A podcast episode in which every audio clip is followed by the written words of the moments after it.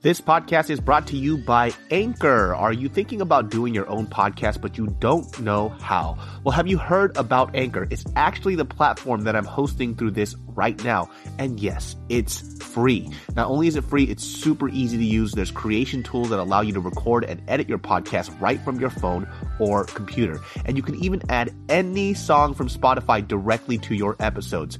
Anchor will distribute your podcast for you so it can be heard on Spotify, Apple Podcasts, and so much more. It's really that easy. And guess what?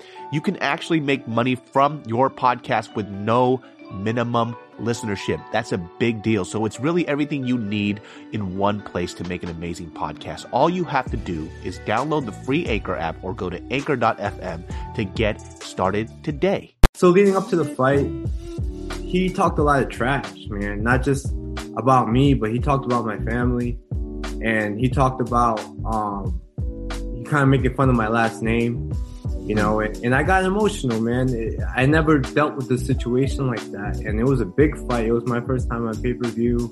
Um, I was coming off a big win, and then all, all of a sudden I get this pay per view spot that that was uh, you know the featured fight. There was a lot on the line there, and um, in five, four, three, two, one. What's up, everybody? Welcome to another episode of the Genius Brain Podcast, Zoom edition. We have the Asian sensation himself, man from Woonsocket, Rhode Island, kicking and kneeing people in the motherfucking face. We have Andre Soukhamthath. How have you been, my friend? I'm doing good, man. I'm I'm doing good despite everything going on in the world. You know, I still feel blessed and and um I'm doing well. Hey man, so you signed up recently to a to a new fight promotion, right? Yes, yes, I did. Wh- which which promotion is that? It's not CES though. You didn't go back there. No, I didn't. I didn't end up going back to CES. I was supposed to, but then the fight got canceled due to COVID. That's when COVID just started, you know, and, and um, my fight got canceled from that.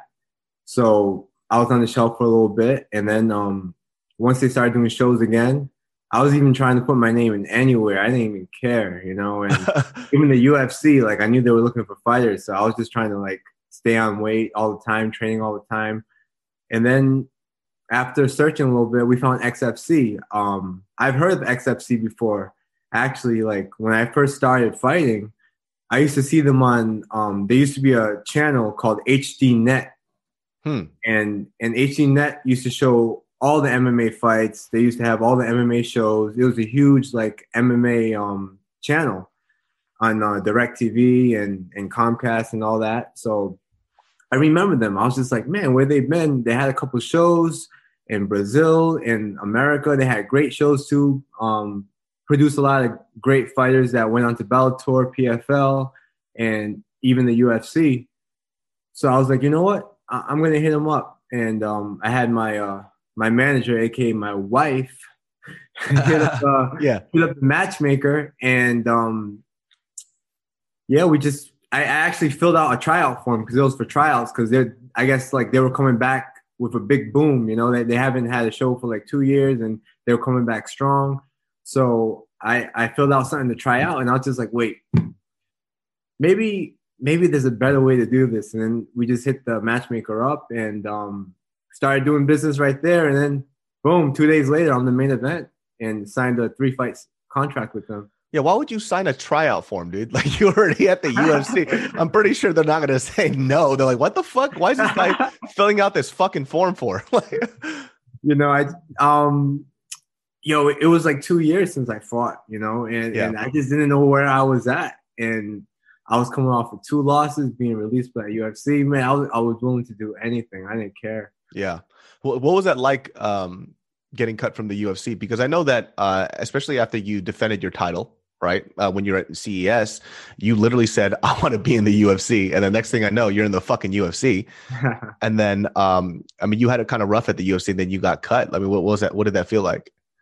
Man, of course it hurt. It hurt a lot. You know, um, it hurt even more knowing that I'd be, you know, I, I felt like I could have did so much better than the UFC. You know, I, I was mm. two and five in the UFC, but I could have easily been five and 2 mm-hmm. Um, just uh, little mistakes on my end that that cost me the the fights, and you know, I realized that, and I accepted the fact that uh, they let me go. And you know they can't keep a losing fighter on the roster. But I, w- I wish it would have gave me another fight because you know you see these people they they it's usually three fights in a row and you get cut. I lost two in a row and I had one more fight left in my contract, so I was kind of kind of hoping and praying that they gave me another shot. But you know Sean Shelby, the matchmaker, he, he hit up my manager at that time, other manager, and he was like, you know, uh, we're gonna have to let him go. The roster is getting filled, and that's when they were signing a whole bunch of people because they had the contender series going on, and um, they were like, but Andre gets a couple wins and he, he gets him, himself back on track, he can be back, you know. So um, that gave me a lot of hope. I mean, you definitely but, entered the 135. I mean, the, your division is fucking stacked. Like it is fucking crazy. Everybody's yeah. a fucking killer in that division. So you just never know what's gonna happen. Like every time I watch like your weight division specifically, I'm like, Doc, who the fuck is gonna die today? That's yeah. what I feel like. yeah, man. The the 135 division is just so explosive, so fast, and at the same time, um, they carry all they carry the knockout power you know, with the kicks and the punches. So it's it's a, it's a really dangerous division, and um, everyone's getting better, and the sport's just evolving. And um, I, I was, you know, of course, man, like, bro, like when I lose a fight, even before I got to the UFC, even be- before I was a pro, when I was an amateur, when you lose a fight, you could talk to any fighter, man. It's like, you know, we can talk about when we win. It's the greatest feeling in the world. Nothing compares to like, doesn't matter what stage you fight at winning is like what we chase. That's yeah. the goal that we chase, man. That's the that's the high that we us fighters chase. But when you lose, man, we're not just sad that day, that week. It it carries on until like we get our next fight booked because like now it's like oh now I can redeem myself. I can get back to training uh, for a fight, and and I can you know you're only as good as your last fight, you know, and. Mm if you lost your last fight, that's always going to be in the back of your head. So, you know, I lost. I didn't just lose a fight. I got cut by the UFC. I worked like ten years to get there, and it was my dream. And I was obsessed with being in the UFC. And yeah, I got cut. I just I lost my job, man, and I, I felt it for a little bit. You know, I, I was down and out for a little bit, and but um it was all learning curve, man. I, I look at it as experiences and and I was I'm kind of relieved that it all happened now because I'm not only a better fighter now because of that, I'm a smarter one too.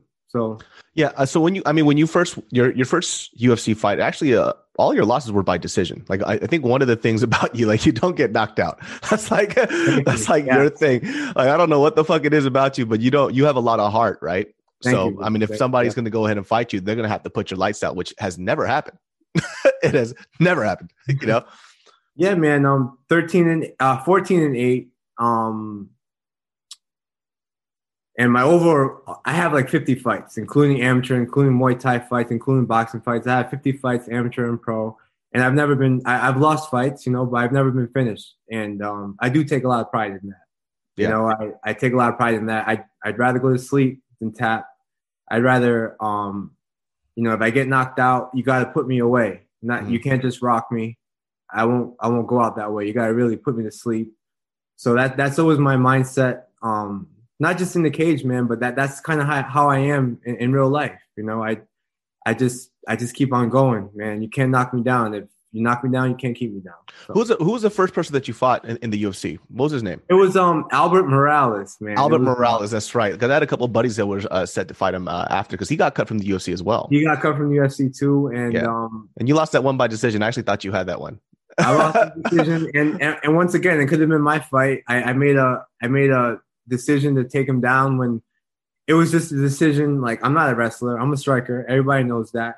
But um, you know, when you're tired, and I took that fight nine days notice, you know, and yeah. I had to lose about 25 pounds to make weight for that fight. God in, damn. Days.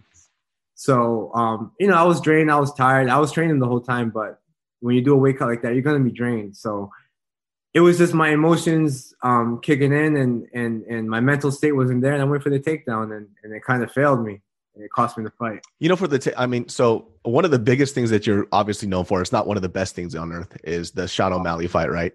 And obviously, Sean O'Malley right now is in a position where a lot of people aren't liking him as much, you know, which I'm yeah. pretty sure, obviously, because of his mouthpiece, his last loss to Chito, um, he didn't really take it well on the chin at all, you know. Um, when you took on that fight with Sean O'Malley, it was a pretty big deal, right? He's an up and coming young prospect at the time, and he still is now. But you know, he has a big mouthpiece on him, and you guys had a lot of drama coming up to that fight. Um, when you when you fight somebody like that, right? And we'll get into obviously what happened in the fight after, you know, leading up to the fight. Like, do you do you do you actually like dislike this dude? yeah, I do. I do. Um, not so much now. It's like whatever now. You know, that's just the way he is. But um, so leading up to the fight, he talked a lot of trash, man. Not just about me, but he talked about my family, and he talked about um, he kind of making fun of my last name, you know. Mm. And, and, I got emotional, man. It, I never dealt with a situation like that, and it was a big fight. It was my first time on pay per view. Um, I was coming off a big win, and then all, all of a sudden I get this pay per view spot that that was uh, you know the featured fight there was a lot on the line there, and um, he was just talking so much crap about me. How can you make and, and like the thing is, he has such a big fan base and, and, a bunch of like people just just just riding him. You know, like he, a bunch of yes men, all his fans, and no matter what he says, they ride with him. And and like I would get messages every day, like hundreds of messages, and and on my posts, like people making fun of me for for being a good dad like, yeah. how are you gonna make fun of somebody for for taking care of their children, the the you know to the best of their ability? Like, I try every day to be the best dad that I can be, and he turned that into a joke somehow and yeah. mixed it in with with uh, some racial stuff, you know, and and um, that got me really emotional, man. And a lot of people don't know. I, I might have said it a little bit before, and I posted it in my Instagram before, but um, I actually tore my MCL the day Fuck. The day after I signed that fight. I tore my MCL in practice. It was a day right before New Year's. I will never forget it. And um, and then we had that fight, and I, I just stuck to it. So that's why my cardio wasn't the best that fight too. No excuses, you know, but that's the truth. And um, if you go back and look at that post, you see um, him and his team did homework. They knew that I was an emotional fighter. They knew, you know, they had a whole game plan on me. That's why they chose me to call me out. That's why they called the UFC and was like, listen, we want this guy. You know, he's like Dana White's pet. They want this guy, and they picked me. And they did their homework. They they got into my head, and they knew that I had a torn MCL. I don't know how they knew that, but they had some.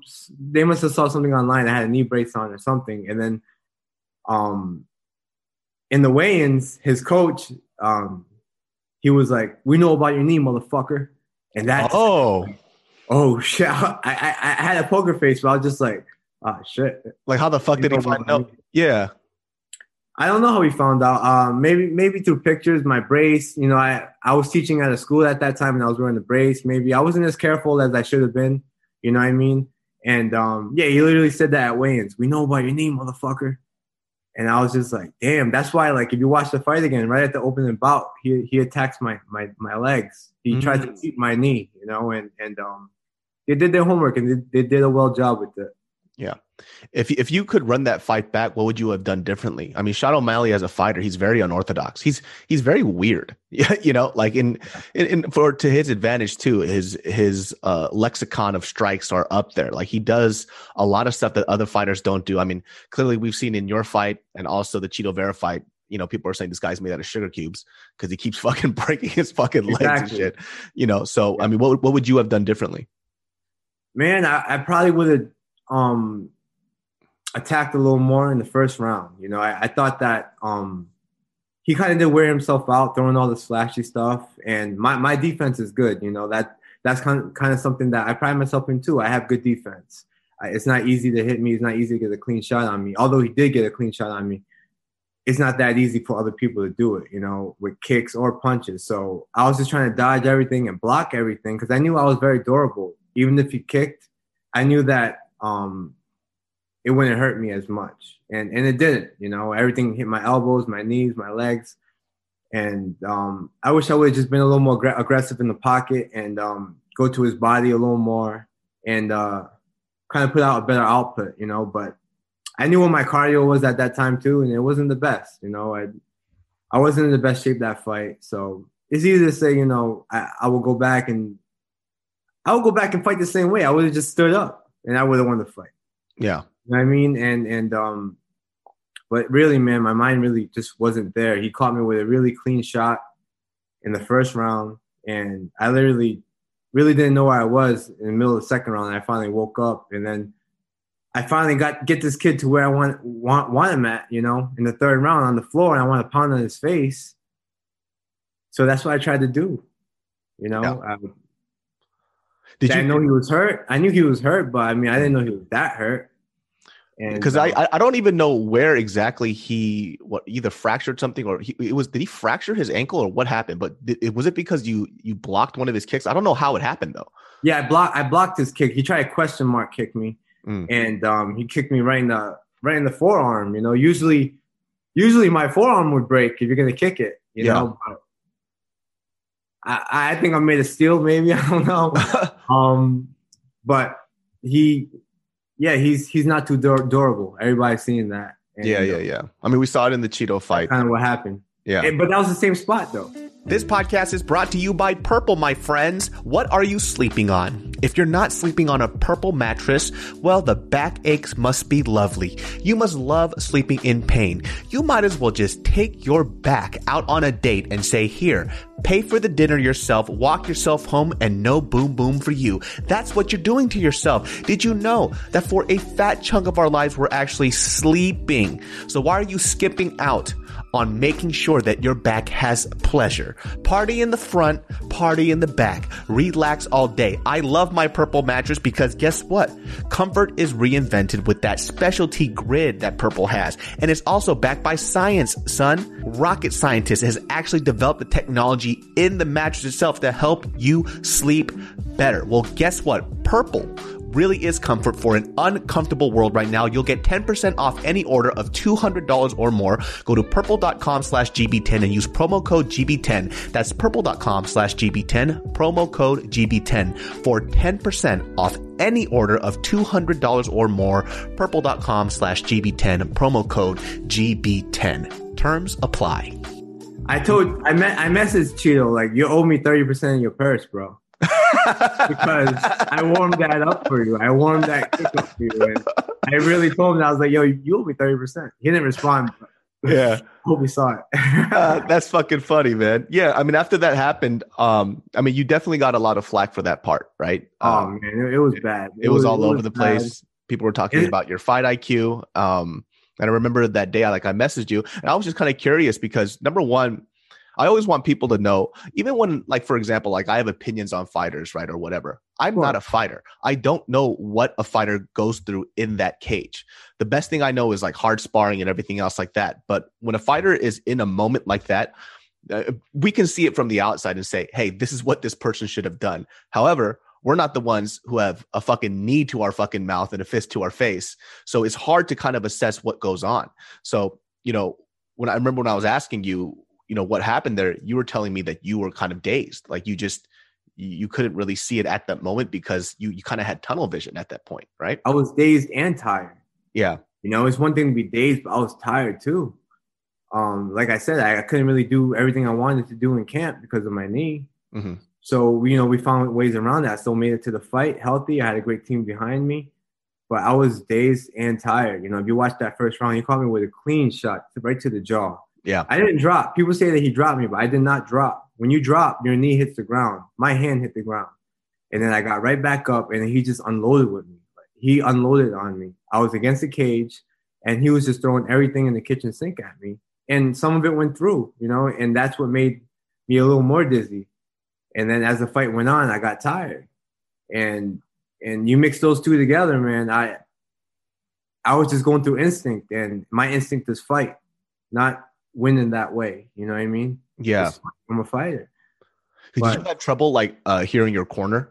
No, I didn't. I heard I heard him say elbows, elbows, stand mm-hmm. up, Andre, stand up, Andre. I think they said that. You know what I mean? Like I, it was just a weird place at that time, man. I was so dazed and confused, but um, I'm pretty sure I know my corner. They would they would have told me to stand up. Yeah, yeah, yeah, yeah. So after the after that fight, um, I guess like I'm kind of curious about the mentality of a fighter, right? Especially, I mean, it's hard enough kind of like being in the cage and having to deal with this, but also there's like social media now. There's all these people who are like talking shit about people who can't do what you do, right? So, I mean, obviously people were going on a tear. There was even some of your teammates had opinions about that stuff on yeah. a public platform, right? I think um Rashad Evans, like Rashad Evans was was criticizing you publicly on UFC. Like, how, how like how did you deal with that? And you know that's what people see you know when when big figures like that they, they say stuff. And it hurt man. It hurt a lot. Um i had a talk with Suga after that uh rashad evans and it was cool but but like i get it man. I made the mistake so i own up to it. That mm-hmm. that's what i signed up for and i should have done better than that.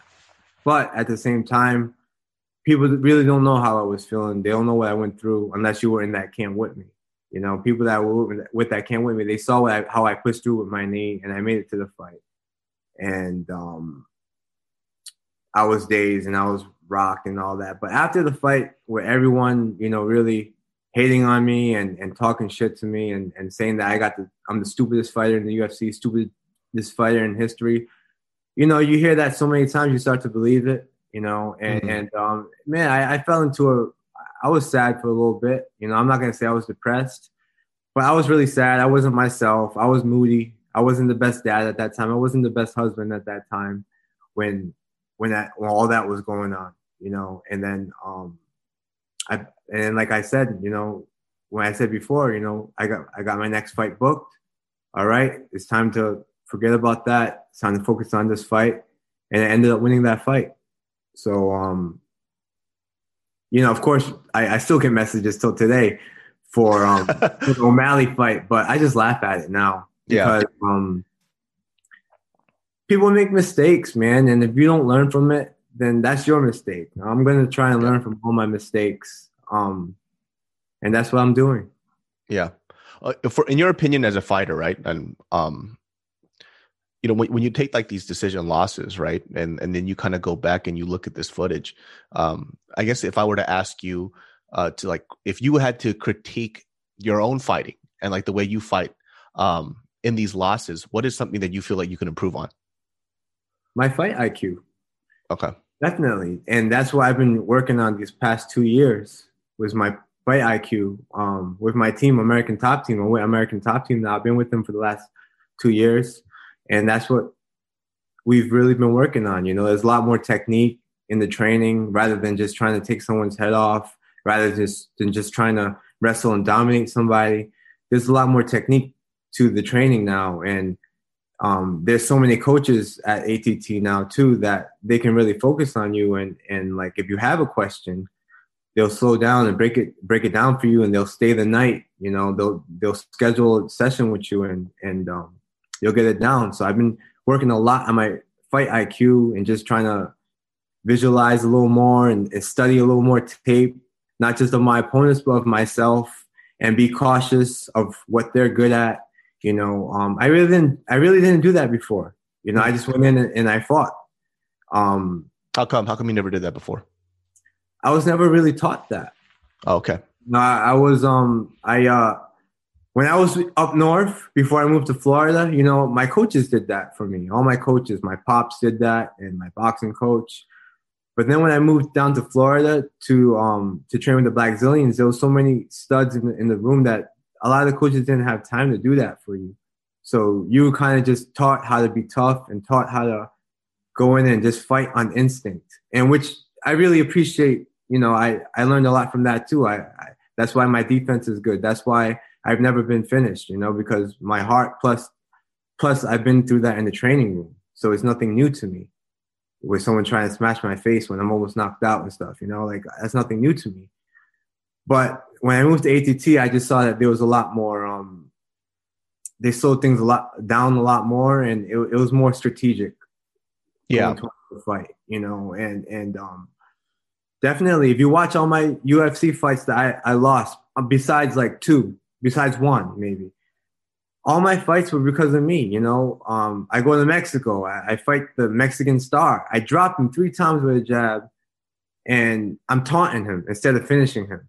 You know what I mean? I'm having way too much fun in there. It's not the time to have fun, Dre. It's time to go in there, get a second check, and take care of your family. You know, and and um, I think I was real immature at that time, um, inside the cage and outside the cage. And I'm going to admit it. You know, I, I wasn't handling things personally a lot uh, that that that good either, either. You know, and and that you need to have a good foundation and you need to be set. That's that's where all the great fighters they have a great foundation. They're focused. They're they're 100 percent focused, and um, I can't say I was that. So that's another lesson I learned. Yeah. So for you, you you grew up fighting your whole life then, because you you said your father is your coach, and um, do you have any other fighters in your family besides you, or is it just you? No, um, just my dad and, and my grandpa. He fought, but um, I actually didn't start fighting till I was 18. Oh, out of high school. Yeah, I before that I was a soccer player, and I had dreams of playing for college one day. And I also played basketball. I played for the high school. I played travel. So I, I was an athlete, but I never did boxing or kickboxing. I always wanted to. I was always intrigued by it, but um, I never got the chance to do it because I was just so focused on other sports. And then um, when I got out of high school, um, I started training at an MMA gym, and then oh, wow. that was history. Yeah. So, what made you like kind of gravitate towards fighting? Because fighting is is fucking tough, man. like I, I don't, I don't yes, ever. Yes. Yeah. It, it really is tough, man. I uh, I have a really really um I have a story, you know, and, and, and it's not the most pleasant story. Um, but uh, you might even know about it. But you know, I, I, had a in high school. I had my wife now. She was pregnant at that time when we first met, and um, I was having a baby on the way. So I was just like, damn. I have I got recruited by like seven schools for college, you know, for soccer, and and um, oh. that was always my dream. But I decided to put those those dreams aside so that I can work full time and and try and support um, you know, my my my girlfriend at the time and my and my and my son. I was having a son, so I put those dreams aside and I decided to work at the Home Depot full time. And um, there was a MMA gym down the street, and I was curious. And then one of my friends said, "Hey, do you want to try it?" I was just like, "Yeah, sure." And then we went together one time, and then the rest was history. I tried my first class, and I was just like, "Wow, this is what I want to do," you know. And um, and that's what I did. I, I did it every day. You know, I would go train after work. Um, I couldn't afford the tuition, so I, I, I, talked to the owner, and he gave me an opportunity. I, I, did this for about three years. I after training every day, I would vacuum the floors, uh, mop the mats, clean the yoga room, clean the bathrooms, the showers, the toilets. So practice would be over at like eight, but I, would be I'd be there till nine forty five, and I'll get home at like at like ten thirty every every night, you know, Monday through Friday. And I did that for about three years. Um, that was when I was still an amateur and I wasn't even a pro yet. You know, I, I didn't even have any uh, pro fights yet. So, so your dad didn't coach you at first then, huh? Your dad didn't coach you at first then. He was coaching me at that time, but we used that gym because mm. we didn't have a gym, so we used that that gym. And um, yeah, I'm just real thankful for the opportunity. Sorry, and um, you know, nine months after my son was actually born, he he actually passed away. He had a skin disease. Huh. So oh. yeah, I, I, was really young. Uh, I was um 19 when he passed away. I was 18 when I had him, and you know when we had him, and he was 19. I was 19 when he passed away. He had wow. a disease called epidermolysis bullosa, and um, it was really taxing on him. Um, just a young couple trying to take care of our baby, you know, and um, after that, man, I just that's why I, I felt like I went into a depression a little bit because I know how what, what depression feels like, you know, because I went through that. But then like MMA kind of saved me, and that's when I really went hard in MMA. You know, that was kind of my sanctuary, um, and and that's when I started going pro and started fighting. Wow, did did do you? I mean, that's crazy. I didn't I didn't know you had a had a kid that passed away. So I was like, well, how yeah. old are your kids now? Because they look pretty young. So you wow, you had a kid. So you were so you had a kid as a teenager, and then did you yeah. did and did that kind of motivate you to kind of work harder? That motivated me to just take care of my family. And I come from this small town in Sauk, Rhode Island, and um, you got to work. You got to work to make your money. You got to work to make a living, and I, I, had to work to support my family, and that's what I decided to do. And then I got into fighting, and I was like, oh, I'm going to work and do training, you know. And then my son passed away, and then I was just like, I'm just going to train. Yeah. So your dad, um, Was your dad training people when when you were growing up too, or uh, was this something that he got into? He got into it. He got back into it because I told him that I was going to be a fighter, and he wasn't happy with it mm. because he always tried to keep me away from it. You know, he, he didn't. I, will tell you the truth. The, the, the, the, real reason he didn't want me to fight, he didn't want me to break my nose. He didn't want me to mess up my appearance. Mm. He didn't want me to have black eyes. He didn't want me to have a broken face. And um, he didn't want me to be ugly. He said, you know, and, and, um, he was just like, "No, you're my son. You're too handsome to fight." And then when I finally broke it down to him, I was 18. I am 18 at the time. You know, I'm on my own, and, and, I got my, my, you know, I got my own stuff going on. And he was like, "All right, well, if you're gonna fight, I gotta train you because I don't want you to get your ass kicked." My yeah. dad, my dad is he's just like that. He's very, yeah. uh, he's very tough. So he's like, "I don't want you to get your ass kicked, so I'm gonna train you." Mm-hmm. So he trained me. And um, before we continue, my friends, this podcast is brought to you by ShipStation. Have you heard of ShipStation? If you haven't and you have an online business and you're selling things, what are you doing? ShipStation is a necessity. I use ShipStation all the time. If I'm shipping out products, selling anything, whether it's merch or you have a small business, you need to get on this. Let me tell you why ShipStation is so freaking amazing. No matter what you're selling, Amazon, Etsy, your own website, ShipStation funnels all your orders into one simple interface that you can manage from anywhere, even your cell phone. With ShipStation, small businesses can now access the same rates usually reserved for Fortune 500 companies without the contracts or commitments. This is super important. I need to have all this stuff connected. When you're shipping things through different mediums, if you have to constantly open up different apps to get to things, are you really going to do it? ShipStation makes everything so freaking easy. If you have a small business, you're shipping anything out, you have to, you, you will not regret it. It's my favorite thing to use. I kid you not. Well, guess what? Ship more in less time. Just use my offer code GeniusBrain to get a 60 day free trial that's two months free of no hassle, stress, free shipping. Just go to shipstation.com, click on the microphone at the top of the page, and type in Genius Brain. That's shipstation.com. Enter offer code Genius Brain and make ship happen. We we we had a good run together. We had a really good run together, and he's still a part of my my my team, of course. Mm-hmm. You know, he'll call me all the time and try to give me uh, things to train in and, and game plans and breakdowns of my future opponents. So it's Team Soukhamthath Muay Lao always, baby. Yeah. Do you do, you, uh, do was it kind of hard for you to go away from your dad and go to another team? No, it wasn't. To be honest, um, we clashed heads a lot. It actually, uh, it, it kind of yeah. um, at one point it ruined our relationship. You know, and even now, if we start talking fighting, we start training each, each other, I can't promise you that we won't clash heads. Yeah. It's just like that, you know. Yeah. because dad always knows better, right? like, exactly. And I'm like, Dad, no, it, this is different now. No, but I, I've been in the cage. I, I got like 50, but I don't care. I'm your dad. You got to do this. This will work. and that's kind of how it is, you know. But he's my dad. He's, for, he's just looking for the best. He's just looking for the best of me. He wants me to be the best fighter I can be. And the most important thing is I know he's really proud of me. You know, yeah. I know he's really proud of me. He tells me all the time, and it, it, shows. You know, he's always bragging about me. So he's just proud of me, and he wants me to be the best I can be. That's it. Did you ever like get into a lot of fights as a kid, or is this just something that you just got you gravitated towards because you walked into that MMA gym? You know that that's what separates me from a lot of uh, people. I think that's why. Because when I went to the MMA gym, I saw these guys, and I talked to them like, "Have you ever been in a fight before you got in a fight or started doing this?" And they're like, "No, I've never been in a fight at all." And um, yeah, I got I got in a lot of scraps growing up, man. Um, that's all I did, really. I had a hot head and um, I got in a lot of fights. Uh, a lot of people wanted problems with me sometimes, and I had no choice but but to defend myself and, and fight. Mm. So I wasn't afraid to fight. I'm not afraid to fight. You know, when I go in the cage, it's just natural for me. Yeah, yeah, yeah, yeah.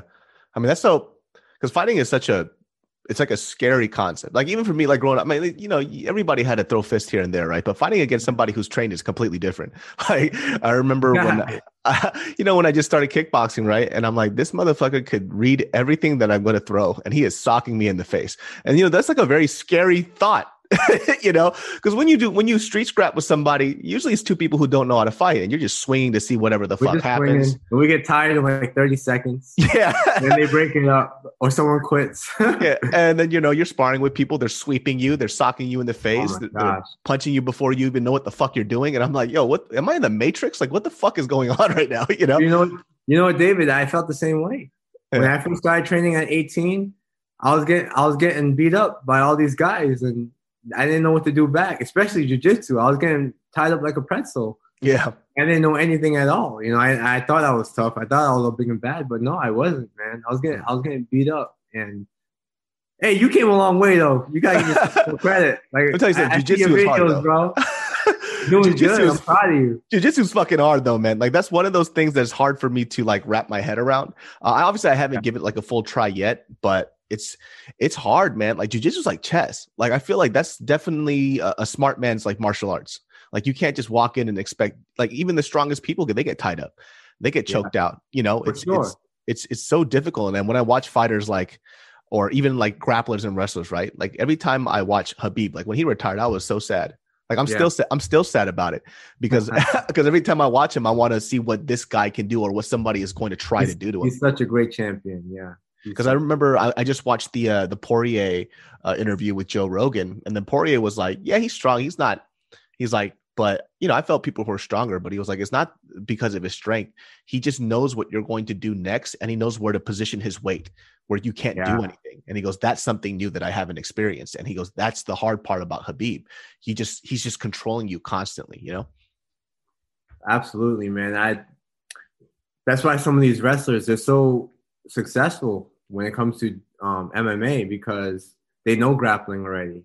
And then you learn a little bit of jujitsu with that. And all they got to do is learn, um, be committed and learn to stand up. And to be honest, learning how to strike is a lot easier than learning how to um, wrestle and do jujitsu on the ground. You know, mm-hmm. with jujitsu, it's like if you want to be good at it, you have to really be committed to it. You know, mm. I'm talking four, three, four, five days a week and then you'll slowly start getting better at it. You know, you tell that to Ben Askren, dude. This motherfucker striking is is fucking terrible. God damn it! like, crazy. Yeah. At one point, he never needed it. You know, yeah. just take guys down in one FC and Bellator, and, and just and just do what he does, man. But you know, when you go to higher levels, like the uh, I'm not gonna say higher levels, but you know, when you get different opponents, like um, UFC fighters that like to scrap and that have been there and done that and have training partners that can mimic Ben Askren, it's kind of different, you know. How do you feel about um because you're in the 135 if is Michael Chandler 135 as well? No, he's not. No, he's 155. 155. He's 155. He's a big boy, right? He's kind of small though. Uh, but you you trained with you train with was he at ATT as well? No, he was at the Blackzilians. Ah, okay, okay. Bit. Yeah, and then yeah. yeah. I did some training with him. Oh, really? What's with that smile? hey, man, you know he's. I'm happy for him. He he's he's uh he's doing well. He's doing well, and he's. Hey, you know what that I'm happy for him means? That means fuck this guy. nah, not even, man. Like you know, we we got into it um a couple times in practice, you know, and and he said some things to me like you know I was a I was a gym champion and things like that. Like um oh but I'm not gonna talk bad about the guy, man. I, I, I wish I wish well for him. He's a he's a great fighter, and and he it shows in the cage. You know, he's an animal in the cage. He's a beast in the cage, and um, that's something I really respect of him because it doesn't matter how he looks in practice or how he trains in practice. He trains hard, but he trains a little different. Yeah. Um, like you know, the whole group's doing this thing, and then he's doing this thing by himself like that. But you know, it, it's all good. It's working for him. And, and now that um, I'm working on myself, I realized that you know he was just doing what was best for him, and uh, it's working. And good for him, man. He's an animal in that cage, and I mean, watching his UFC his UFC debut was so weird because it almost looked like he has been fighting in the UFC his whole life. When he when he stepped into that cage, he looked like he owned that fucking octagon. And you know, it's not like he was fighting some fucking chump. Dan Hooker is a monster. And Absolutely. then when I was watching, I was like, why does Dan Hooker look nervous compared to Michael Chandler? It's his debut, and he looked like he was born to do it. And I think when I saw that, because I actually had my money on Dan Hooker, I was like, Yeah. no, he's a, he's about to show Michael Chandler what's up with the, you know these UFC fighters who have seen wars. Because you know, argue, you know, when people when I saw the uh, Dan Hooker and Poirier fight, that shit was a banger. It was all fireworks. Yes. Michael Chandler's going to have some fucking trouble with this guy who has such a bigger reach than him. And, you know, Dan Hooker's takedown defense is great. Lo and behold, this fool knocks this motherfucker Yeah. out. I was sh- shocked. My fucking jaw dropped. he you know he has a great team behind him and um that's the team that i used to train at you know i have no ill will towards um my old team you know and but he they put a lot of time into him and it's showing you know because he didn't fight like that before Mm. but now um his gameness in the cage mixed with his different skills that he's learning at sanford mma it's all showing man because he's an explosive athlete like i say he's just a beast under them lights and and he knows how to control that. I think that's why he, he acted like he owned the cage. He like he belonged in the UFC because he he knew it and he saw it for a long time. He's just a competitor, you know. Yeah. So what was it like for you, like uh, growing up in Rhode Island? Is there a lot of Asian people out there, or were or were you just kind of like one of the few? No, there was there was a lot of Asian people out there, and that that's a big reason why I got into a lot of fights Mm. because I don't know how it is in California. It, during that time, you know, we're about the same age. During that time, growing up, from you know, being like ten to like eighteen, was there a lot of gang violence, like Asian on Asian gang violence? There's a shit ton of gang violence. that's that's like all it Asian on Asian, right? Yeah, I mean, I mean, yeah, I think just because it was, you know, that, that's the thing. Like people have a huge misconception about Asian people, right? When when they say Asian, they just think we're all grouped up together. But Yeah. Asia's a huge ass fucking continent. You know what I mean? And languages and cultures all alike. Yo, you Asian people like when people say like, yo, Asian people are racist. I'm like, they they ain't worried about you. That Chinese person's talking shit about that Vietnamese person. like, Yeah, you exactly. know? So where I grew up, th- at that time, you know, I, I wouldn't say so. It's like that right now, but Mhm. you know, sadly, there was a lot of um, Asian and Asian gang violence. Yeah. you know, and um, I was I'm actually from Providence, Rhode Island, Okay. and and then there's a Woonsocket, Rhode Island, right? Mhm. And these two, the gang in Providence, did not get along with the gang in Woonsocket. I'm talking about not just fighting, but killings Yeah. you know and um it, it was like that like my whole middle school high school you know life and then what happened was my mom got a job closer to Woonsocket. So we ended up this Providence kid ended up moving to Woonsocket. Mm. And Rhode Island is so small. I'm talking about it's probably the size of Fresno. oh shit. Okay, that's You know what I'm saying? And, and so you know, I I I start living in Woonsocket, and then and then people see me around, and some people know who I am. I'm cool. I, I play soccer with some of those guys, ready to play for the team. Boom, I, I have some friends already. But the guys that don't know me, they they're like, "Where's this kid from?" Oh, and then the word gets around. I'm from I'm from Providence. So then automatically they assume, you know, they know I'm not a gangbanger because I, I don't act like one. I, I wasn't like trying to be one, but just because I was from Providence, people wanted to mess with me, you know, and that that's where I got into a lot of fights. Mm. Um, but you know, all that all that stuff happened, and then I ended up getting their respect, you know, because I never backed down from anybody, and I was I was a good athlete too, so I got some respect from that. And now some of those guys that you know, they're some of my my best friends now. So Oh, wow. it's crazy how it works. And the crazy part is, you know, there wasn't many loud people doing MMA at that time. So think about Rhode Island, you know, everybody's rooting for me. I'm talking about everybody, everybody Asian, um, everybody that knew me. So what I did was I kind of, I think I kind of brought those people together, man. I brought Providence and Woonsocket together because those same rival gangs would show up to the, you know, they couldn't be under a building, under the same building because Yeah. there'd be some, there'll be a fight or gunshots or something. Always Yeah. happened like that. But when I started Yeah. fighting, when I started fighting, I noticed that I see people from the same city, from, uh, different cities and different gangs. They all go and support me under one building, and there'll be no fights. There'll be no shootouts. There'll be no beef. I literally be on top of the cage, and I'll see like uh, Woonsocket gang member and the Promise gang member just clapping for me after I won, like side by side, and and that was a really cool thing to see. You know what I mean? And Yeah. um, I'm glad that it chilled out. I'm really glad that it chilled out. Well, so what, for you, what what made you like not want to join a gang or anything else like that? Because I felt like that was hard for a lot of Asian kids. Like if you grew up around that shit, yeah. you know, you you were going to do it. Like I never joined a gang. Like I was too much of a pussy. You know. Was it hard? Well, you know you what? Get, did you get teased for not? Because I got teased a lot, and I even got like beat up sometimes, sucker punched, and, and picked on a lot because I didn't want to be in a gang because I wasn't in the best neighborhood either, and I know your story, and, and you didn't grow up in the best neighborhood either. So did you get picked on for that too? Yeah, I mean, definitely. Like it's it's it's weird, right? Because you know when everybody's doing something as a kid, you want to be involved in everything everybody else is doing, right? Yeah. But I knew I was never about that. Like my father was a pastor. You know, I mean, I was just a goofy ass kid. And the reason why I got away with a lot of the stuff that I got to was number one, I'm like six foot one. I was a big kid, you know, and also too, I was just really funny. So yeah. I, I got to be able to joke around with them, make them laugh and stuff. So they let me kick it with them here and there. Exactly. Uh, and I got lucky because a lot of these dudes saw me grow up when I was a little kid. So a lot of like the OG OGs would watch after me. It's like, yo, leave him alone. Like he's like a, you know, goofy ass kid. Some of them, yeah, they would try me. I would just have to get smacked a little bit, you know, because what was I gonna do? These motherfuckers will fucking kill me. But they would, they, I mean, they tried to bring me to some of the stuff, but after a while, I was like, this isn't for me. I can't do this shit. Like I told the story on this podcast. Like I remember the first time um, I went to a house party and this dude spit on the floor inside the house and he spit on this dude's Air Force Ones. And this guy looked at him and he just goes, Clean my fucking shoe. Right. And this guy's like, fuck you, I clean that shit. And this dude didn't know.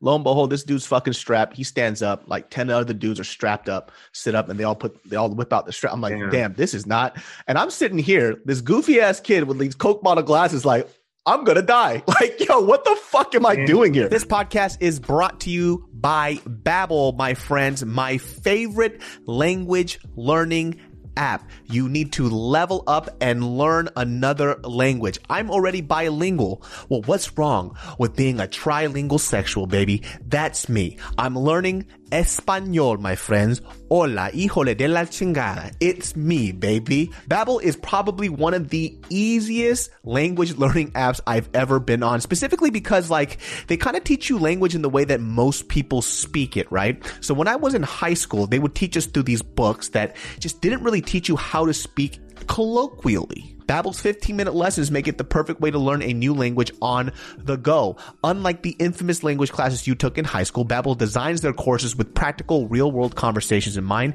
and things you'll get to use every day. Plus, Babbel's speech recognition technology helps you to improve your pronunciation and accent. Super important, muy importante, my friends. Right now, when you purchase a three-month Babbel subscription, you'll get an additional three months for free. That's six months for the price of three just go to babbel.com and use promo code GB. That's B A B B E L dot com. Code GB for an extra three months free.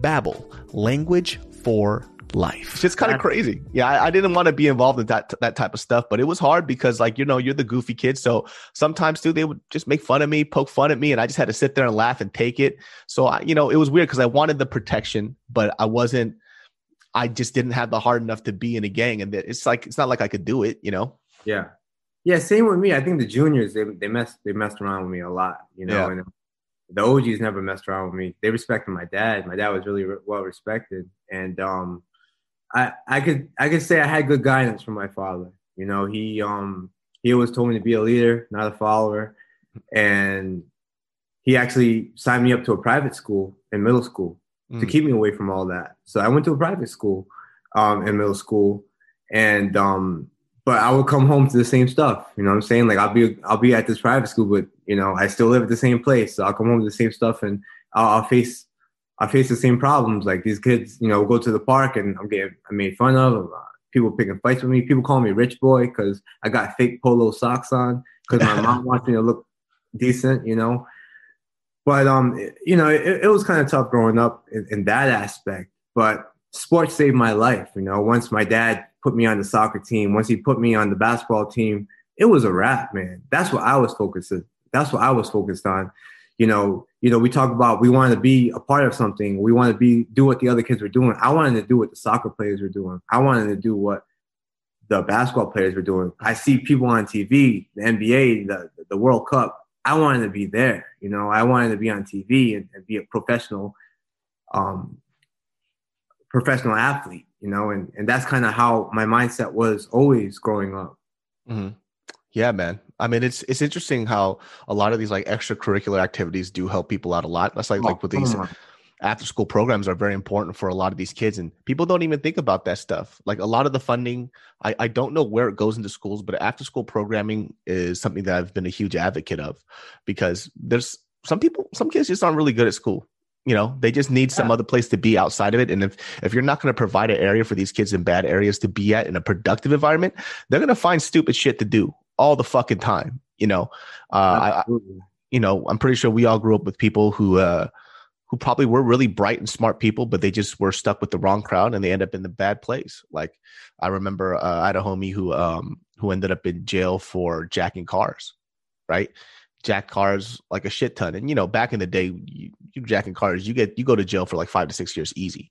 But yeah. he had done it so many times. He told me after he got out, he kind of changed his life, like kind of found God and everything. Um, but he, he told me his first first night in prison, he he heard a dude getting raped in his cell. Oh god. Yeah, you know, and he, yeah. I was like, "Yo, what the fuck?" And he came out of jail fucking yoked, and I was like, "Yo, what happened?" Like, I was like, "Bro, you're fuck." He goes, "Number one, you have nothing to do, and number two, I didn't want to get butt fucked by any fucking inmates." So he had to gang up with a bunch of Asian gangs, right? Which he's he didn't want to. He was jacking cars. He wasn't a thug. He was just yeah. stealing shit. So he had to go ahead and pretend to be something that he wasn't, just because he was so scared, and he had to yoke up, and he was all tatted up and shit when he came out. You know. Yeah, and I, I can imagine the gang life on the on the West Coast, man. It's probably different from small Rhode Island, man. You, it's probably ooh, ten times more. You know what I'm saying? So it's like I get it, bro. I, I ooh. Yeah, I mean the, the gangs. I, like I don't know too much about gang life now, you know, but I just know back in the day, just because a lot of my friends were in it. So yeah. you know, depending on whatever set you're from, a lot of these like gangs that people don't know about Asian gangs is yeah. it's not from like it's it, it stemmed from like Asian mafia shit. So yeah you know, specifically out in the East Coast, like Chinese people, people don't know that's like Chinese mafia shit, like from like from like early on in, in, in the states when the first like Chinese immigration came. Like these people, number one, were getting bullied and punked or whatever. So they grouped up because the police wouldn't come and help them. Nobody gave a fuck about these human beings. Wow. And so these are like gang members who came from like Hong Kong and, and whatever. And they built up these huge fucking mafia shit over here. And they, they, they kind of dealt with like the whole cocaine and all this other shit and all these other like privatized drugs. And that's how it all started. And then you have little factions that started growing. Then the young ones start their own gang. Young ones start their yeah, own. Yeah, yeah. That's kind of how it like. You know, if you if you grew up in that, it's kind of like you see that all the time. You know, your big brother, your cousins are in it. Then that's kind of like how how how, uh, how the water flows right down. And listen, I don't, I don't see anything wrong with it. Like it's all good. Just just yo, if I didn't do nothing to you, please just can we be cool or leave alone? You know, yeah. and, and, um, you know, I get that respect a lot on the East Coast, and uh, you know, people that know me and stuff. I'm I'm really thankful to to be on the good the good side of a lot of the gangs. You know what I mean? Yeah. But um, yeah, it's it's a crazy lifestyle, and it wasn't for me. You know? Yeah. So what's what's what's your next move now? Now that you so you, you're are you trying to get back into the UFC? Like, where do you see your fight career going from here? You know, that was my biggest problem, man. I always looked ahead. You know, I was mm-hmm. always trying to, all right, after this fight, I'm going to do this, or I'm going to try to get this next contract, or I'm going to try to get top, uh, crack the top 10. You know, I'm just chilling, bro. Like, I just fought in November. I won that fight against a tough Brazilian, you know, two time world champion in Muay Thai. He was 16 and 8 and he was a tough fight. I mean, you I definitely fought different. You you you were a lot more patient in that fight. Yes, I I, I tried I tried to be smart. I didn't, you know.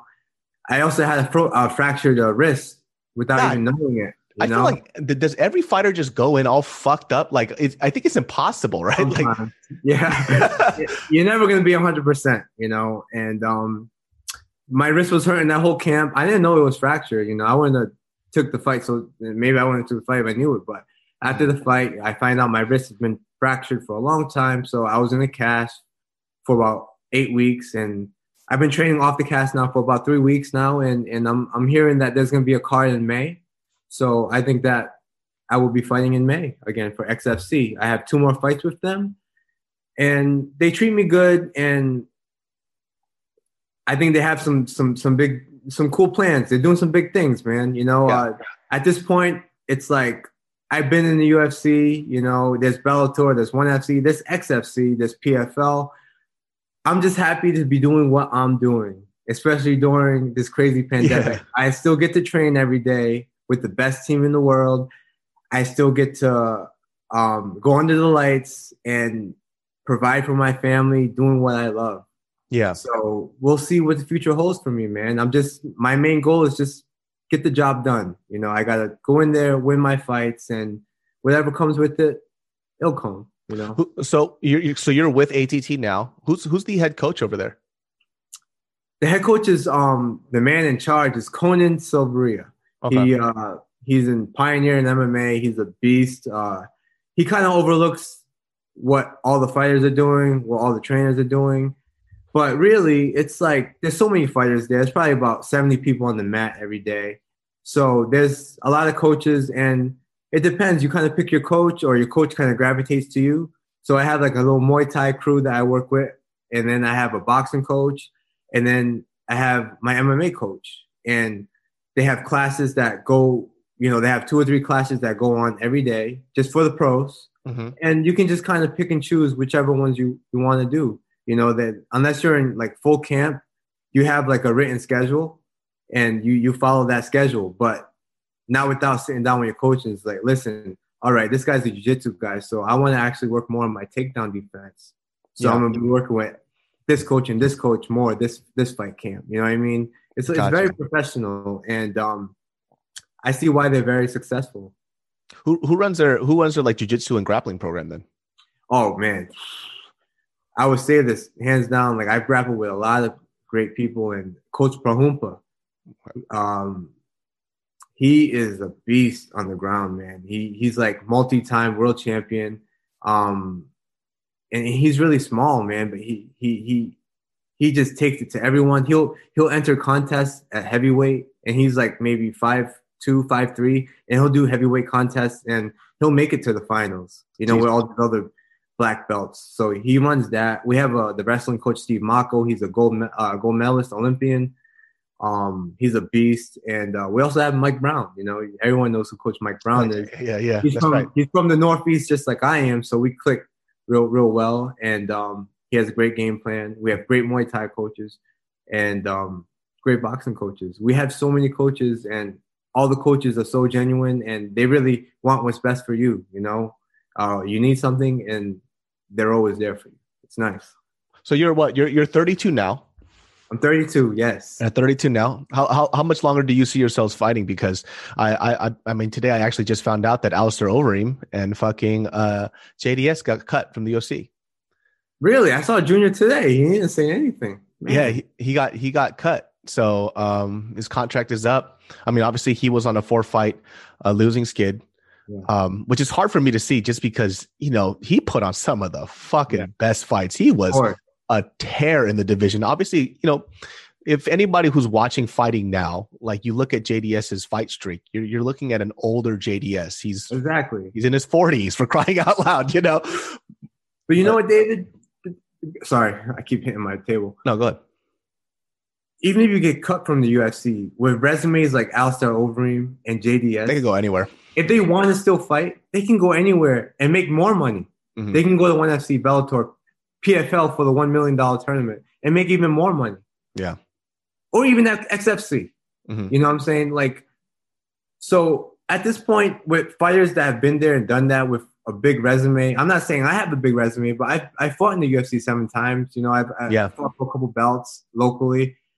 I have a resume. I have a name, and you know, it, it's not the easiest sell, but I won my last fight, so my stock went up. I win two more fights. Boom, my stock, I'm back in there. Mm-hmm. So is it going to be a UFC? Is it going to be the XFC? Is it going to be ONE FC? I don't care what the letters say on that contract now. I'm mm-hmm. I care more about numbers. Yeah. So now I'm fighting for a different reason. I'm fighting to set myself up and my family up for the future because I know I I, I got what I'm I'm 32 now. I always told myself I ain't gonna fight till 35, but now that I'm ATT I'm training this way. My body feels so good. I'm, I do not feel so beat up. I feel like I'm smarter. Who knows when I'm done? You know, um, I'm just enjoying the process as a martial artist and just being grateful that I'm on the mats every day, learning from the and, and training with some of the best fighters and the coaches in the world. Yeah, yeah, yeah. I always I always wonder too because you know I didn't really think about it like that because now they're they're I want to say competition for the UFC, but there's options now, which is always great for fighters. Very good. Because before it was UFC Bellator, UFC Bellator, but exactly. now there's the PFL. There's the fight. There's a promotion that you're fighting for. There's so many now. Exactly. You yeah. know, and it's and it's and good for fighters. It's a lot of exposure. Like where I fight, I was on NBC Sports. That that's the same channel that football is on. You know, mm-hmm. basketball is on, and and um, that's a huge platform and One FC is huge, and you know all these promotions are getting so smart, and they're starting to care more about the fighters, and that's why I really like the XFC. You know, they, they care a lot about the fighters, and, and they, they try and do things right by the fighters. So yeah, I'm really so, happy where I'm at right now. So you're definitely for you in, in your stage of maturity, you're not looking to like look for a belt anymore. Like that's not that's not your thing because you were a champion. I mean, you know what that feels like to have that belt, and you defended. You what, if if the time comes to fight for the XFC belt, I would be more than honored to. But I'm also that type of guy that oh, just because I'm a UFC veteran, I deserve a title shot. I don't think like that. A lot of people might, but I don't want that belt. I want to earn that belt. I want to get like two, three solid wins and really earn that belt and fight somebody that that you know earned a title shot. Mm-hmm. You know, I don't think that it's fair that someone just comes in from a different promotion and fights for the belt right away. Why, why are you the XFC champion? Because you're a UFC veteran? That's a totally different promotion. No, what can you do in the XFC? What can you do in the UFC? What can you do in Bellator? I think that mm. that's how it should be. How do you feel about like these up, uh, upcoming fights? Obviously, when this uh, probably post is already going to be there, but you know, for for example, like Adesanya, he moves up a weight class and he's already uh, uh, in title contention. He's gonna he's a contender for the for the belt. What do you think about that? Well, you know how it went down when Jon Jones um decided to go to heavyweight, and then that that fight that the fight with Jan and um, Dominick mm-hmm. Reyes, that that was for like not even the interim belt. That was like for the interim belt, you know. So the light heavyweight is kind of looking for like um new blood right now, and Israel's been on the tear, and even though he's been at 185, he's been putting on a show, and he's the man. So I think that he definitely deserves going up to 205 and, and challenging for the belt. You know. Yeah. Plus he's my boy, so you know, I, I got bad, I got bad bad mouth him. You know, it's no, kind of, I really, yeah. I, I, feel like he really deserves the shot for sure. When I look at somebody like like Jan Blachowicz, like he's he's only an inch taller than me. This motherfucker looks like he's six six. He's six two. This fool's fucking huge. Like, what kind of six two human being looks like that? I tell you what, and that man carries some power. when he kicked Ooh. Dominick Reyes once in that rib and it just turned purple, I was like, yo, how that, he didn't even turn his hip on that kick. I was like, how hard did this full hit?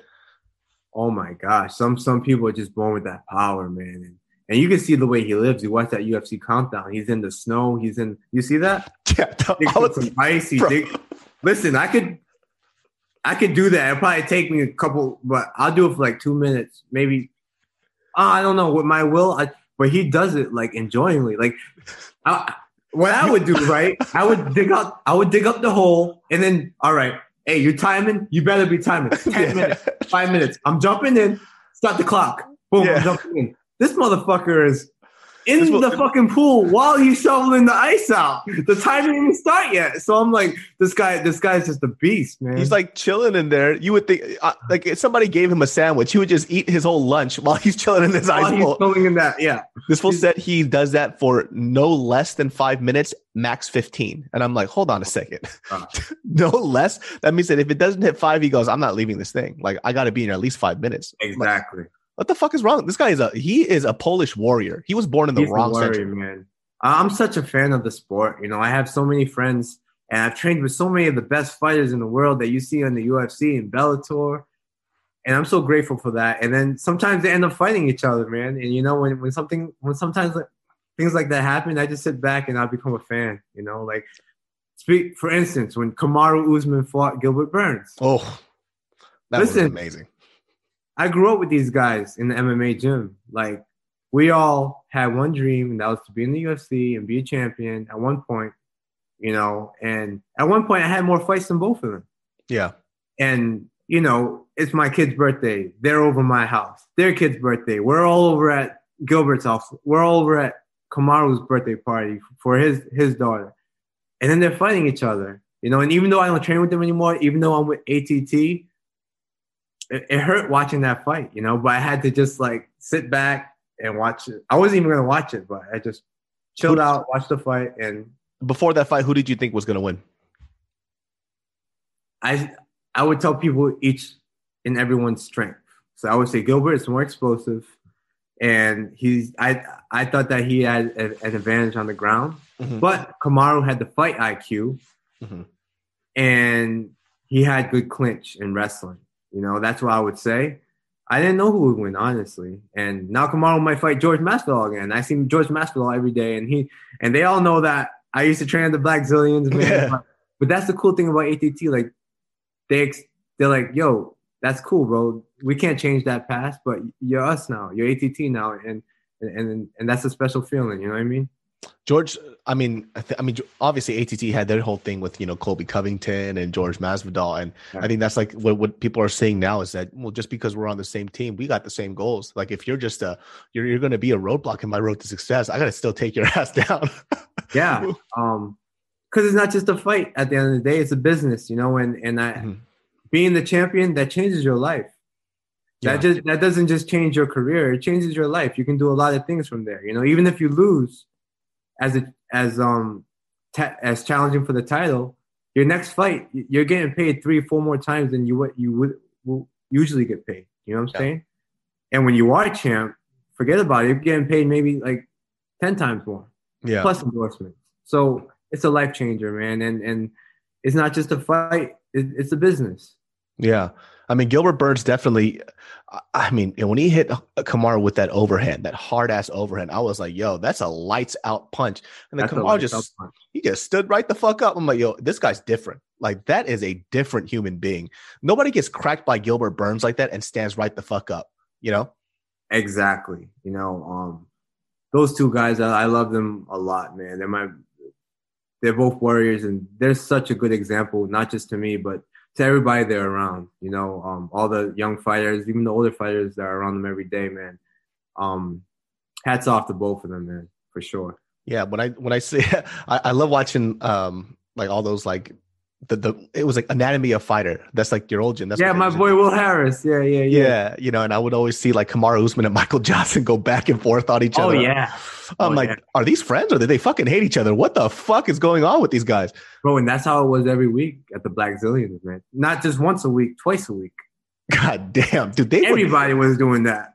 Everybody was doing that. They're just cracking the fuck out of each other. I'm like, yo, what, are you guys friends? like, and then after they're hugging, I'm like, oh, let me tell you something. If any of my friends sock me like that, don't ever speak to me ever again. like, fuck that shit, dude. Yeah, man. That that's that Dutch style kickboxing that they learn over there, you know, and it's cool, you know, it, it's cool, but damn. yeah, they went to war, man. Like Michael Johnson too. Like I'm, I feel so sad because of his last loss. Like I, I always felt like Michael Johnson was somebody that has all the pieces to be one of the top. You know, and look, people forget, man. Michael Johnson fucking cracked Poirier. Yeah, he did. and he's a gamer. He worked so hard too. Um, I think he's just kind of finding himself right now. Uh, but the game's evolving. You know, he's being put against all these um, younger fighters. Uh, even though his last fight was Clay Guida, you know, prior to that he was fighting a lot of younger fighters. Even my teammate Thiago Moises. You know, and and the game just keeps keeps evolving, keeps evolving, and um, he'll be back if Michael Johnson still wants to fight. Like I said, he has that resume. Um, he could stay in the UFC. I know the UFC loves him, but even if he it doesn't end up working out for him in the UFC, he has that resume to to be okay wherever he goes. Dude, your your buddy Thiago Moises, man, his last fight, I was so impressed, right? Because he's already a dope fighter, right? And you know, Alexander Hernandez has a little mouthpiece on him, even after he got his ass cracked by Oh, fucking man. Cowboy. Yeah, You know, and he's and- still talking. Yeah, he's still talking, man. And I'm like, bro, there's something wrong with him, like mentally. Like he's not, he's not there yet. yeah. Like that, I think that humble factor is kind of fucking him up a little bit, and he's not. I mean, there's good to have that Conor in you, right? Like it gets you gassed up, puts you in that mindset state, Yeah. but your skill level has to also match that as well. But, but even Conor, when he loses, he knows. You know, he's Yeah, very he humble knows. in defeat. Yeah. It's like, ah, fuck, I lost, you know. And Thiago Yeah. Moises, man, like that was a really good fight matchup, right? Just because they're both really well-rounded Absolutely. fighters. And then Thiago, though, man, he was blocking every single shot, and his counters were fucking amazing. And just to watch him kind of break Alexander Hernandez's will, like it was like whatever Alexander Hernandez was going to throw, he saw it, countered it, rolled it off, counter cross. I'm like, Jesus, dude, he is fucking ripping this kid up, and his calf kicks were killing him. Oh man, I Thiago, I got to spend some time with him in China, with him and his wife for three weeks because we fought in the same card in China. Mm-hmm. So um, we we spent some time together a lot, and I, I really got close to him. And the kid's five years younger than me, 27 years old, and he's been doing martial arts since he was in diapers because his dad was actually a fighter, and um, I think his dad fought one of the Klitschko's. Oh, really? I think yeah, Klitschko's dad or something, something like that, and and like that. That's how much of a legend his father is, and I learned so much being around Thiago because of how disciplined he was. You know, he knew this since he was a young age. He's a martial artist, a true martial artist, and he just keeps evolving. And it's scary that he's 27 years old. I really think that he has potential to, to be a champion one day. You know, and, I mean, um, I, I definitely saw it in that fight, especially how well rounded he is, and, and also people nobody wants to take Thiago Moises to the ground.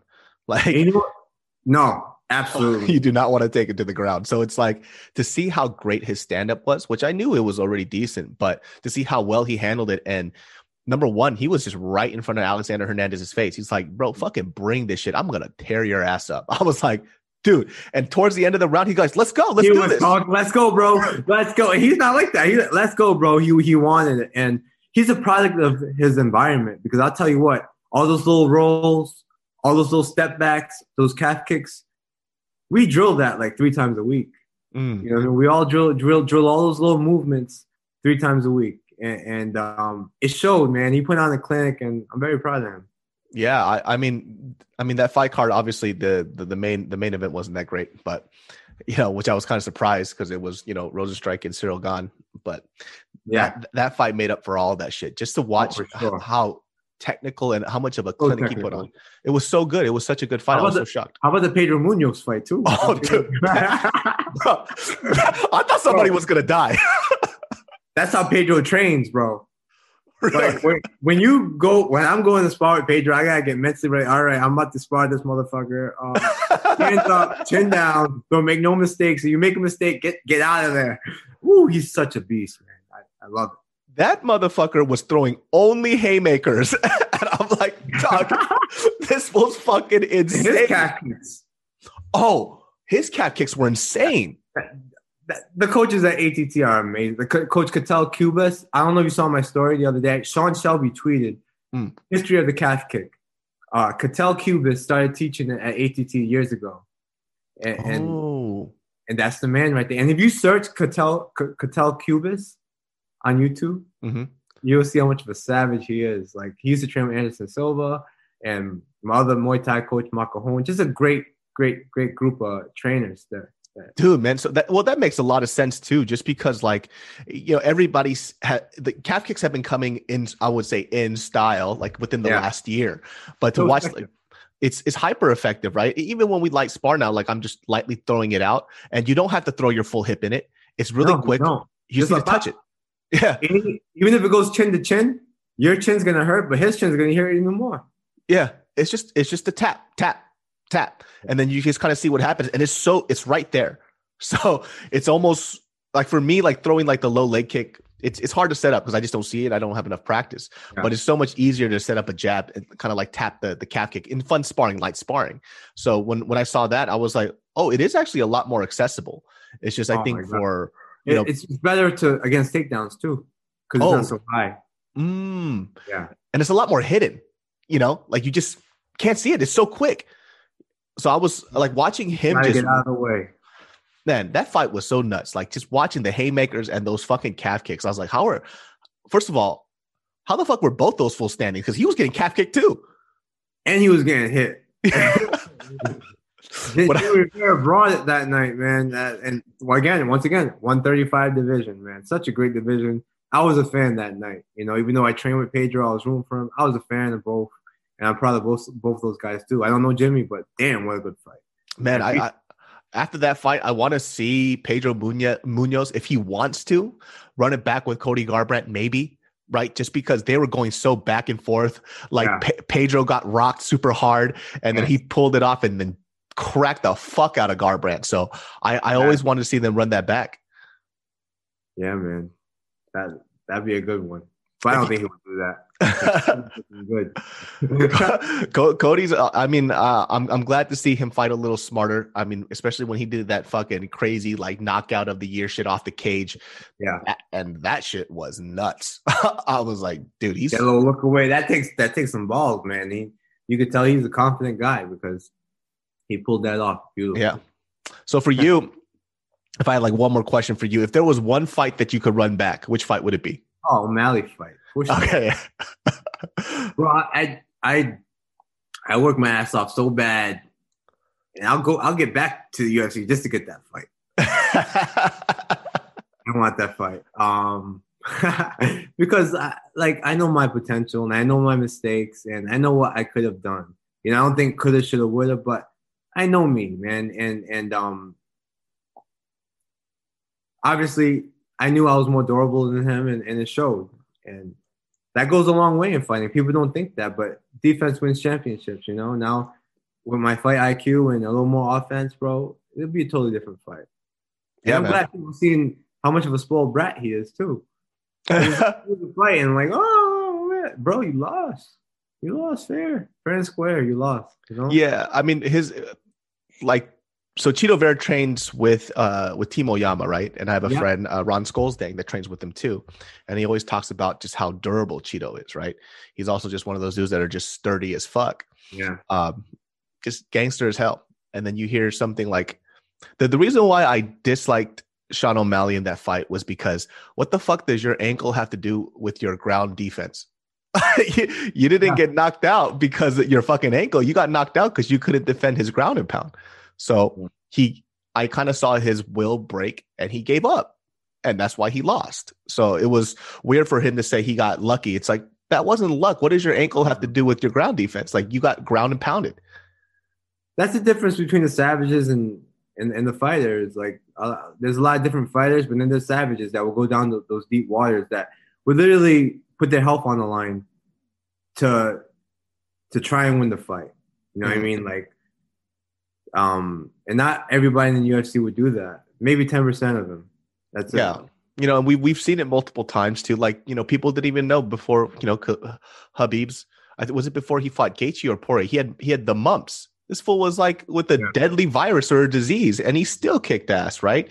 You see, uh, your old teammate Kamaru Usman, fool had a had two fucked up knees and a fucked up shoulder, and he won a belt. Still- bro, he has to walk down the stairs backwards every time. That's fucking nuts to me, dude. like, what the fuck? How is he doing what he's doing? I have two fucked up knees too. I- I'm, I'm not doing the shit that he's doing. I'm not going for takedowns and wrestling people. My knees, once my knees hurt, I'm like, hey guys, time out. I'm done. like, I, I can't do this shit. That's cool, man. It's great that you're such a fan, bro. Yeah, man. I like, I, I, I fighting it to me is one of those things I really enjoy. Not before, not for the blood or anything else like that. It's because I like though though I'll always make commentary about what a fighter does or says. This is from a fan perspective. I know for I know and I know I can't do what they do. So it's always great to watch fight. That's why I, I watch prelim fights, whatever. It doesn't matter. All these fights have an ability to do for people to do something amazing. So when, when I see these fighters come in and they go into this cage, and these guys are like modern day gladiators. All you mm-hmm. guys are modern day gladiators. You guys put it on the line and you put your life on the line. And anybody who who thinks otherwise is only because you haven't been faced with somebody who could literally take your life whatever the fuck they want. That's why, you know, there's a lot of internet warriors. You get to mouth off however the fuck you want without having a fist in your face. Yeah. And the crazy thing is, is like once you start training and you get into this arena, you do get humble because you start to realize how Yeah. s- small of a fish you are in this big ass pond, right? And I remember just looking back at one of my old videos, right? It was when I first started trying to to do striking, right? And I I did a kickbox kickboxing like when I was 20 and I got my money taken because I didn't know who the fuck I was signing up for. This was Wow. like this is like what 10 years ago. A lot of people just didn't know what they were training unless you went to a very specific area with fighters, yeah. right? So I didn't have a very great coach. Um, so, but I took that little one year kickboxing like shit, your boy tight, you know. I remember I did my first and I recorded myself and I was like, hey man, this fucking video is like in slow mo or some shit. What the fuck? was like, yo, what the fuck is with this video? I found out how bad I was. I was like, yo, I'm actually not good at all. Isn't, Like- that, isn't that the beauty of it though? Like it, it's great, man. Like I've been training for what, 14 years now. I've been fighting 14 years, and bro, I get humbled every day because there's a bunch of savages on that mat every single day. Mm. You know, and and um, that's just a part of the martial arts. You know, it, you're never gonna be the best, and you're never gonna know it all. It's always gonna be, and you're not always gonna have a, a good day. You're always gonna have bad days and good days, more bad days than good. You know. that was the uh, hard part that I realized. Like, there's days like in sparring where you're just fucking, you feel amazing, right? Yeah. Everything's clicking, the footwork is great, you're seeing everything. And there's another day where some dude is just beating your ass and you don't know why, and you just have to deal with it. and, and but the facts that you do get from like training, uh, where you know, whatever, even working out, like you're getting healthy, you know, you're doing martial arts, you're learning the art. So that's education right there. Mm. That's something that will never go away. Once you learn how to throw a punch, boom, you learn how to throw a punch. You pass the class.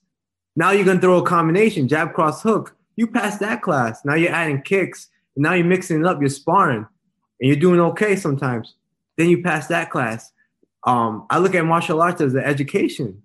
You know, like Mm. um, you you just keep on learning, and it's a nonstop education. And the more you want to do, you can stop at any time, but that's when your education stops. But the more you keep on training, you keep on training, the more you just learn and, and put into that toolbox. And you might relearn something and be like, oh damn, that's an easier way to do that, especially in jujitsu or something. Oh, I'm gonna do it this way. And and and that's that's why it's cool. And I appreciate talking to somebody like you who who actually does train because you know how it is. Yeah, so like when I that's what I'm saying. Like it's it's always easy for people to criticize something that they've never done, and specifically martial arts, kickboxing, MMA. It's something that you learn a lot through repetition.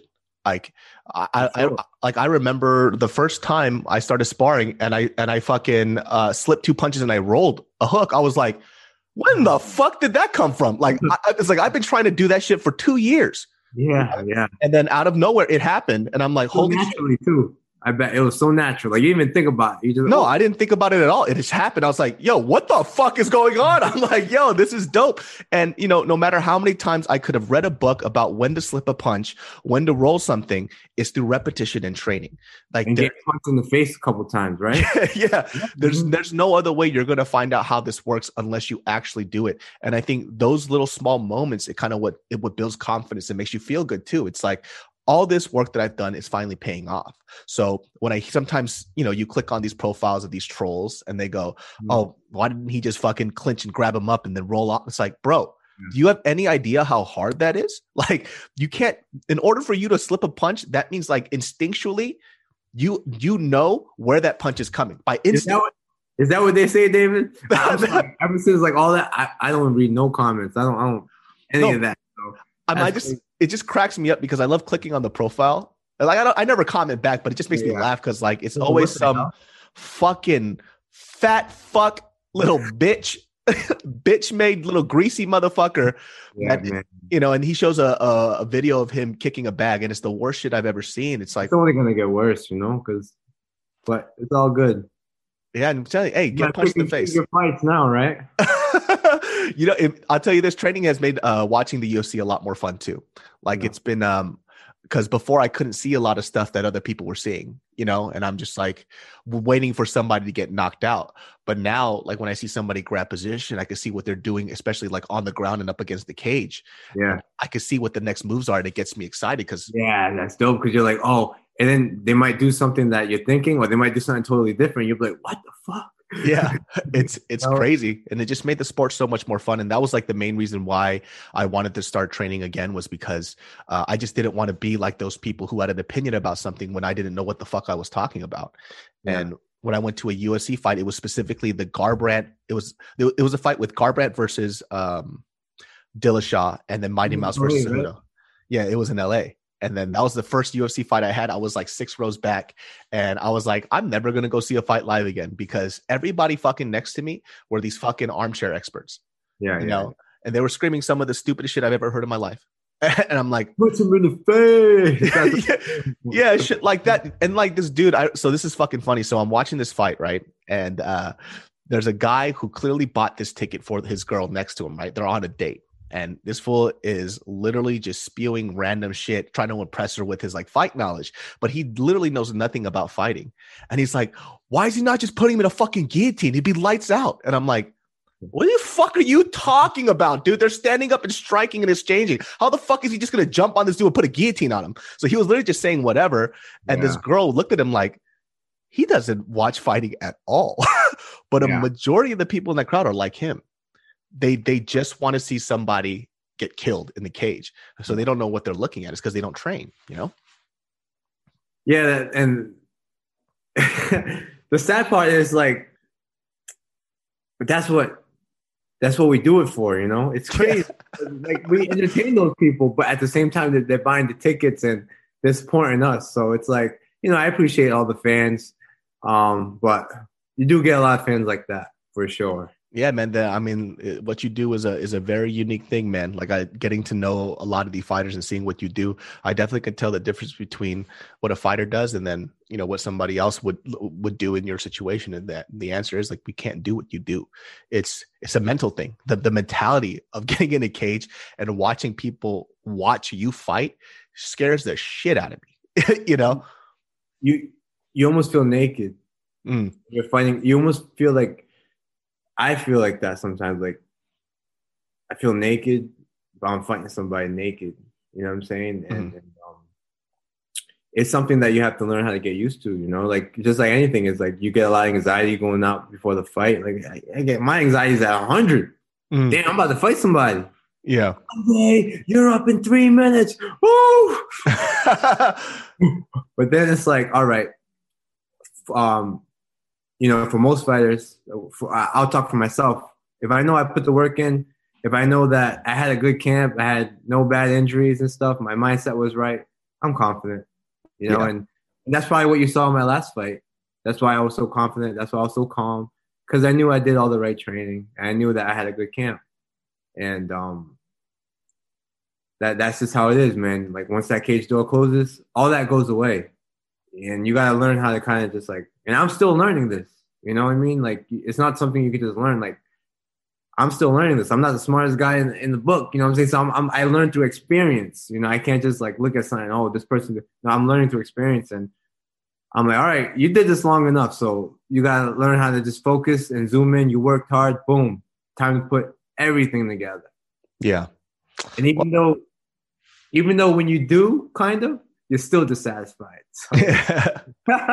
I mean, that's the beautiful experience of martial arts. You, there's always room to level up, and like you said, you're you're never going to know everything, even by the time you die. You know, and that's the beautiful part. Like it's just there's there's always room for growth, and every yeah. time you level up, it feels better and better and better. And, and, and I love it, man. I love it. I I can't go like if I go a day without it, and knowing that I cheated that day, if it wasn't like my day off, and I, I went I'm not the same person. Yeah, I need sure. to do something. yeah, well, hey man, thanks for uh, stopping by on the podcast. Is there anything you want to plug? Hey man, I, I just appreciate you uh, putting me on here, and uh, appreciate all your support throughout these years. Um, you guys want to follow me, Andre Souk MMA. You know, hey man, I, I I wish you best on your endeavors, man. I appreciate that, man. Thank you. Sure. All right, brother. Hey, all right, bro. I'll see you. Keep in touch. Yes, sir.